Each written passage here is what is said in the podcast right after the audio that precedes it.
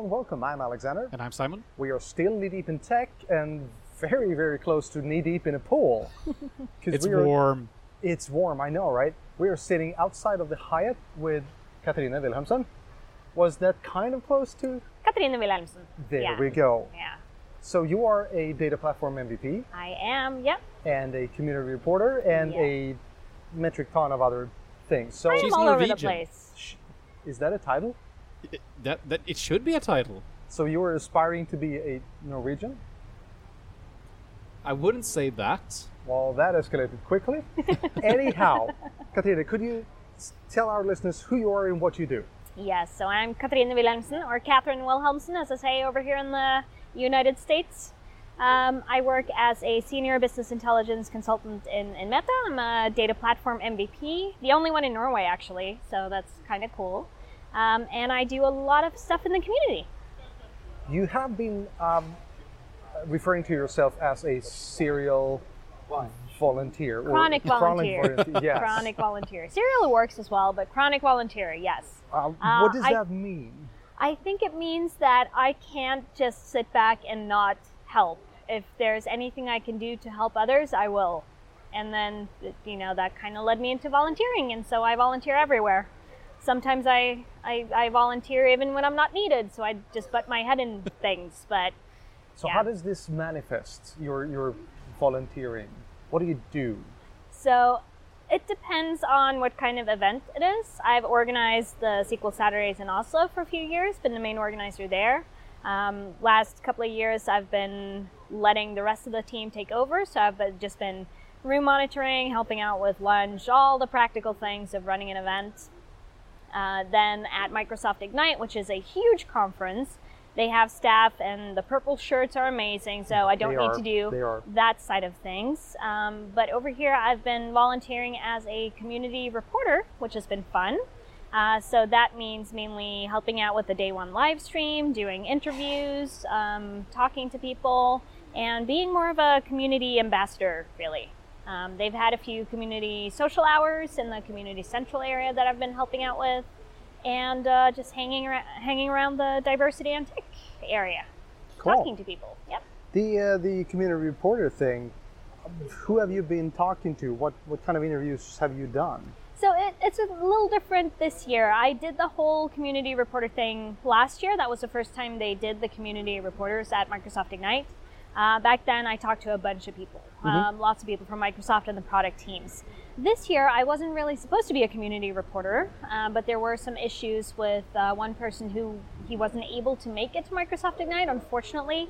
Uh, so I took over most of his on-site activities with the day one live stream, uh, where I talked to. Um, Arun uh, Ulag, uh, who's on the Power BI um, Yep, yep. engineering team. Uh, so I talked to him about Power BI and the Power Platform, and that interview should be on the Microsoft website.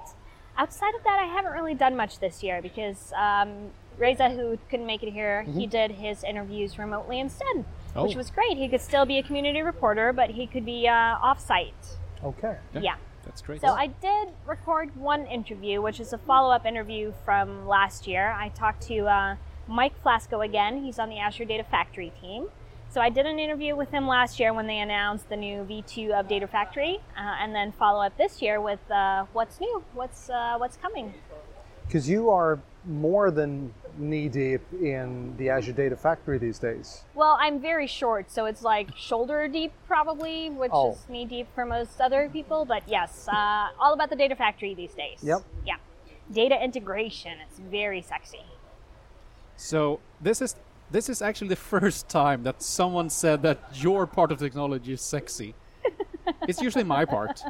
I'm gonna. I was about to say that I'm gonna have that printed and framed, which is kind of hard since it's audio. But yeah, I know. This this is why I like Cathrine so much. Yeah.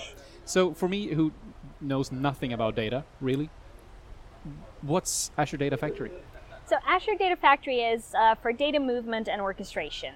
Uh, so you have lots of data in lots of different sources on premises or in the cloud, and you need to move that from one source to another to a destination. Azure Data Factory helps with that. So it's uh, you can think of it as a factory. Something goes in, you move it, and then something else comes Yep. out on the other side. Uh, there are some transformation capabilities there as well if you need to do something um, more on the traditional ETL, extract, transform, and load, or ELT, extract, load, and transform.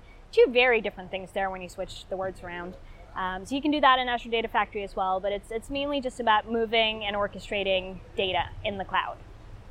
Which, incidentally, is much easier to say than actually do. Yes.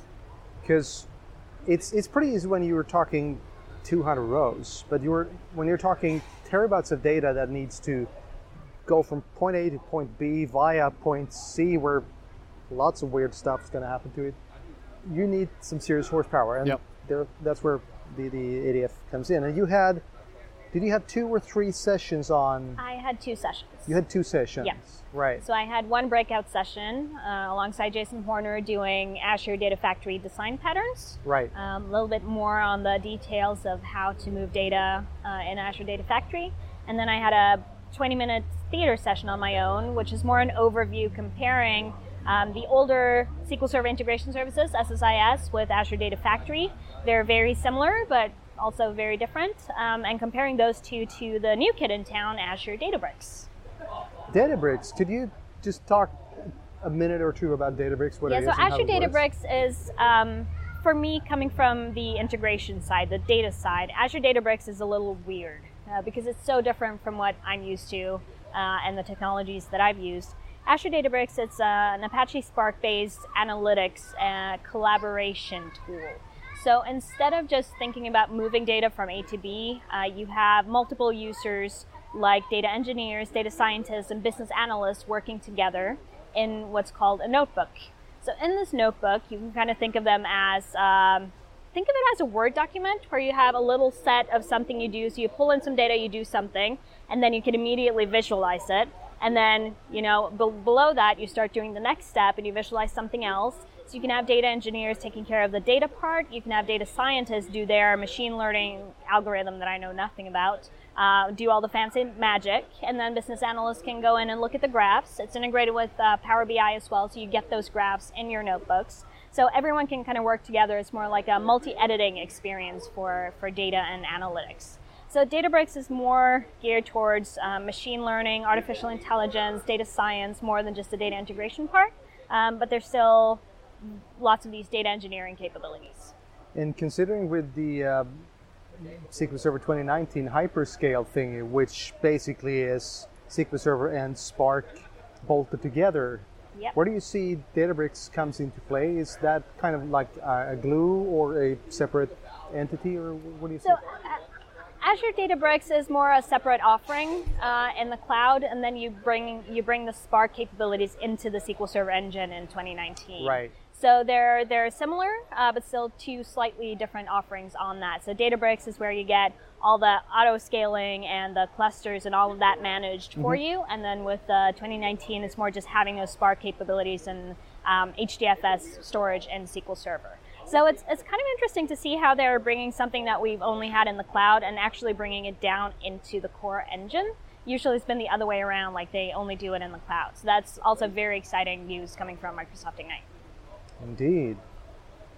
So what about community? Let's let's go back to community because we've had a few discussions with with other um, speakers and, and, and trainers, and the overarching theme is community. Yep. And as Michael Bender said, you the, the more you put in, the more you get out of it. Yes. So, how did it start for you, and what what were you like before you got involved in the community? Oh boy, I was a much different person before I got involved in the community. And most people I meet now, they don't believe me when I say this, but I used to be shy, introverted, uh, socially awkward, and could barely talk to people. Uh, and now I'm running around Microsoft Ignite doing the community reporting and talking to everyone, Yep. which is a complete 360 for me. And all of that changed because I kind of pushed myself out of my comfort zone and started volunteering. So I started small with the user group back home in Oslo, Norway. Um, I did the SQL Saturday, and then it kind of grew from there. I continued volunteering at other events, traveling around the world. I started speaking, which was probably the biggest uh, difference because then I started building that network of um, all the other speakers traveling the world. Um, then I started, you know, volunteering at conferences at like PASS Summit, the huge conference we have every year. Um, and then one thing led to another, and now I'm at Microsoft Ignite. So it's um, it's been life changing for me to get involved. Um, that's also kind of why I'm a chronic volunteer because it's had so many positive effects on me as a person to volunteer.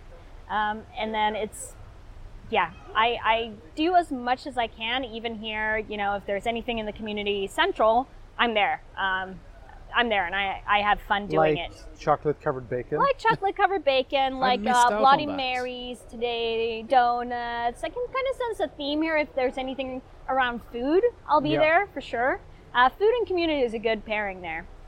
Uh, but no, I get so much in return for that. Uh, it's been life changing. It's built my network. I've made uh, great friends in the community. I've been able to travel and see the world. Um, here in Orlando right now, where it's nice and sunny and warm, and I can go swimming after speaking, which is kind of uh, mind blowing. It is. Yeah. It is. It is indeed. So, what would your suggestion be for anyone who want to get involved in the community? Where to start? I would say find a local user group, first of all. That's kind of your main entry into the community. Find a local user group in whatever technology that you're interested in, um, and go talk to the organizers and ask them, how can I help?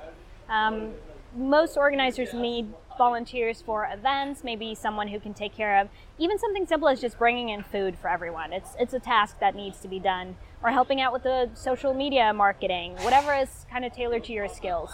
Start with the user group and kind of build from there. There are tons of one day free conferences uh, in all of the Microsoft communities, basically. Um, and then if there's anything that you can do at larger conferences like PASS Summit or Microsoft Ignite or other, you know, around the world, just, just talk to people and see if there's any way you can help out. Yeah, because helping out is again key. We're both MCTs, and this year I was picked up to work the hands-on labs. Yep. So I've been spending many, many hours just answering questions and walking in circles. My feet hurt, but I would not have missed it for the world. Nope. So, going to Ignite, what were your expectations? My expectations were a lot of walking, a lot of people, uh, too much information to process, and uh, I think I can check off all of those things. Right. Really, yeah. So my follow-up question would have been: So, what was your main takeaway from this, apart from walking and talking? Uh, main takeaway so I've been trying to focus on the data side of things. So, SQL Server 2019 preview has been a huge announcement. I've seen a little bit more on the capabilities in Power BI. Um, Azure Data Factory obviously had some announcements here as well. So, on more focused on that side of things. Um, but I think the main takeaway is AI everything. That's kind of Microsoft's uh, buzzword uh, for 2018. AI infused in everything, and you can see that at Microsoft Ignite. It's it's covering everything, even from simple things like um, flash fill in Excel is AI. You know, you don't even think about it, but you're using it already, um, and how it's it's real now. It's not just a buzzword. It's not just hype.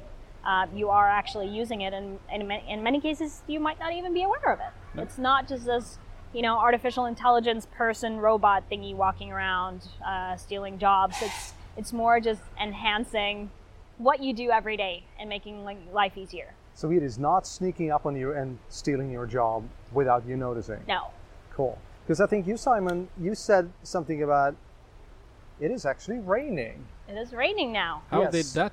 We're, um, yeah, on that rain shell.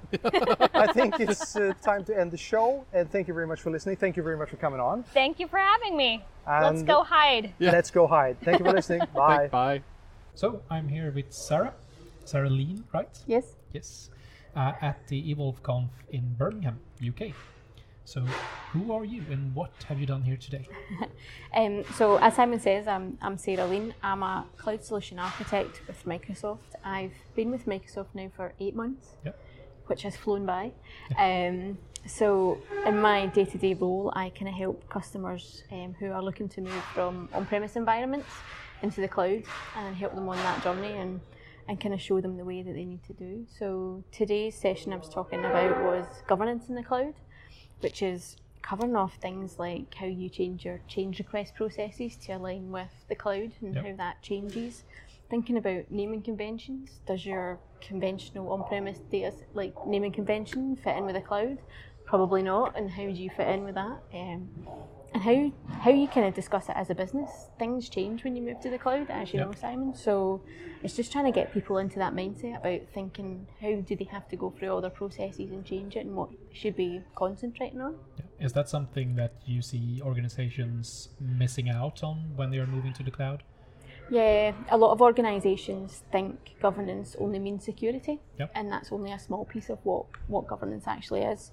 So it's it's just about getting people to think about it. Um, lots of people skip the governance piece because they think they've got on-premise governance, so they can just hit the go button on Azure. Um, doesn't actually work that way because six months, 18 months down the line, you'll find you've spent all of your budget because you've done no cost management, or you've got the wrong naming convention, or you're doing everything manually and you can't automate things properly because you haven't thought about all the kind of bits that, that go in it. So yeah, it's a key piece. It's not fun, and as techies, none of us like to do all the processes and the documentation. But it's kind of key to start off that process Yep. right at the start. As I was saying in my session, if you get the foundations right, your cloud journey is going to be successful. Yep. If you don't get those foundations right at the start, you're going to have some issues, unfortunately. So yeah. So, and that's the part of your um, your job at Microsoft. What other things are included in that? I kind of do everything, to be honest. Um, so one day I could be talking to the C-level guys, trying to convince them that Azure is the right way to go forward with our organisation, or the next day I could be delivering a, a workshop to techies and talking about like how to get to Azure, like right at very at the basics, starting off. Um, so training. So yeah, my job's quite varied and Yep. um, doing things like this, conferences, blogging, um, educating people and spreading the kind of knowledge is also something that um, is my job. So yeah. Yep. And you also run the Glasgow Azure User Group. Yes, I do. Um, that started about 18 months ago. Um, there wasn't a group. Um, the nearest one was in London, but I'm Yep. obviously Scottish based, so that's not ideal. So I started that, and it's just kind of grown from there. Um, yeah, so uh, it's been a, a wild ride starting that yeah, one. and, and it's I've attended two times, and it's been a full house each time. Uh, it's, it's good to see that people are actually looking to learn about it Yeah. um, and are willing to come along and give up their time because it's at evenings and it's you know people are giving up their time and people like yourself are, are travelling and speaking as well. So it's great to see that the community's engaging both ways both listening and, and sharing. So yeah it's been great fun. Yeah, great. Uh, so, speaking about governance in the cloud, is there what would you say would be the first thing to start with for an organization? I'd say start with some of the basics. So start with a naming convention that suits the cloud. Um, you have to think about things like can I have dashes in names? Yep. Can I not have dashes in names?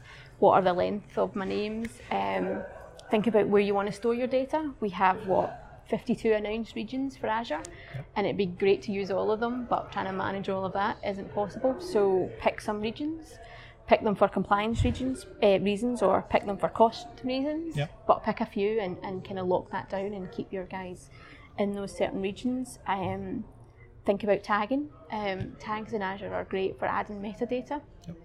Um, if you don't have the limitation in your naming convention, add the tags to kind of add that additional metadata about who owns the VM, why it was spun up, you know, is, does it expire, all that kind of good stuff. Um, and I think if you get things like that down pat, if you get those building blocks, um, you're off to a great start. There's other things like cost management. Um, we're obviously changing from a capex to an opex model. So how do you report on that, and how do you share that business value? Because cloud can give you lots of advantages. One of them is sometimes cost savings. So how do you show your business that you're actually doing that cost management reporting? It's, it's key. Um, so there are some of the, the ones to start off with um, that I like to kind of, and I think that's kind of a good starting block. Um, you don't always know the questions you need to ask when you start on a cloud journey. So if you start there, you can start growing from there and building on that. So yeah. Great advice. Uh, I want to go back to something that you spoke about in Glasgow the last time I visited you Okay. at the Tech UG. Uh, and you said, or it was really uh, the people who spoke at the Glasgow Azure User Group 1st around the migration of Server 2008 and SQL 2008. Yes. Could you just, from a Microsoft point of view, tell us a little bit about that Mm-hmm. in terms of supportability for older operating systems and databases? Yeah, so as I'm sure some of your listeners will be aware, um, Server 2008 and SQL 2008 are coming end of support. Um, what end of support means is you're not going to get new patches, um, so you could be vulnerable to attacks. Microsoft have announced that if you lift and shift those operating systems, those databases into Azure or Azure Stack, Yep. you're going to get free patches for the next three years. So it's great for organisations that have been caught out by the end of support um, dates being announced and haven't got time between then and the end of dates. So they can lift and shift into Azure and they've got three years to think about what they're going to do with those operating systems, with those workloads. Um, so it's a great, it's a great kind of package and one we're pushing um, to get a lot of people moving to the cloud. Yeah, and it's a great opportunity. We, we spoke a bit about it in a previous episode, and it's like you say, it's a great way to try, and you really get it at a heavily discount because Yeah. otherwise you would have been forced to pay for patches, Yeah. And you could also use the hybrid benefits, right, Yes. for those servers. So you can save quite a bit actually Yep. with hybrid benefits as well. Yeah. Great. So let's change subject to something that's really important now, and it's always been important, but to me it feels like now it's getting a bit more fo- foothold with more women speaking, more women Yeah. being MVPs, more women having like senior uh, roles, both in management but also from more technical roles as yourselves. Yeah. Um, so, looking at it from a diversity point of view, what's your best advice to employers that would like to employ more women in their organizations? it is a hard one. You get lots of. Um, my background is in infrastructure, Yep. um, and there's not many women in that at all. Um, usually, I'm the only person in the IT department that's a woman. Um, you get lots of developers for some reason that are female, um, and that's great to see. And you need to support that and continue growing that. But I'd love to see more people in the infrastructure side. Um, I've recently become a STEM ambassador, so that's like a science, Yep. technology, engineering, maths ambassador. So I'm hoping that me going out into schools and speaking to people will show them that actually women can be in IT and they can be in infrastructure. It's it's very cool. I love the infrastructure piece. I love doing all of that. So hopefully I can get my enthusiasm across to the next generation and, and inspire them. I don't know how employers get more people, but I think it's people like myself getting up there and standing up and, and shouting how great we are and what we can do and you know there should be no limitations for anybody. Yeah. So And do you have any? Because you are speaking quite a lot at conferences, uh, user group, Yeah. so. uh, so, do you have any suggestions or tips for how you get started with public speaking uh, in in general?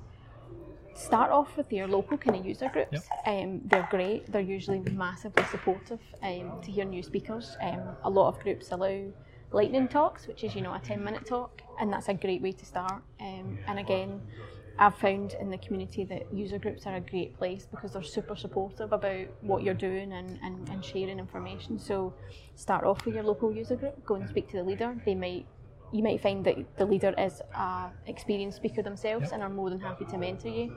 So take advantage of what's local and then just grow from there. Um, I've started off with local events in my hometown in Glasgow, and today here I am in Birmingham. So you know, it's about expanding and, and hopefully just kind of building on that. It is scary. Yep.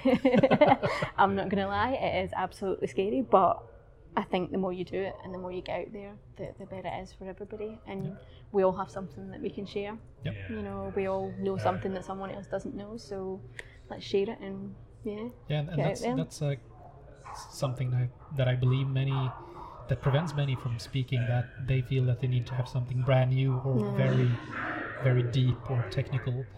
But I find that many that are new in IT going are going to conferences and can't find anything that's level 100 but Yeah. still techie. Um, so that's something I would like to suggest that talk to talk about something basic, something you know very well, because it will help people to get a good start in IT. Yeah, it's good. Yeah, it's it's just it's just about getting out there and sharing your Yeah. knowledge and, and yeah, helping. So, what are your plans for the rest of the autumn? So I'm speaking at SQL GLA on Yep. Friday. Um, it's another great event in Scotland. I'm also doing my governance in the cloud presentation.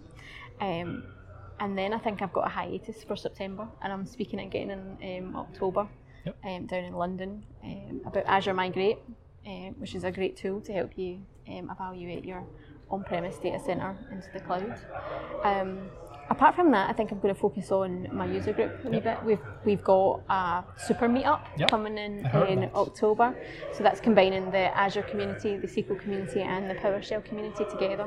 We're hoping to get lots of new speakers Yep. um, to attend and just kind of get the community in Glasgow together, um, rather than having us all having different meetups.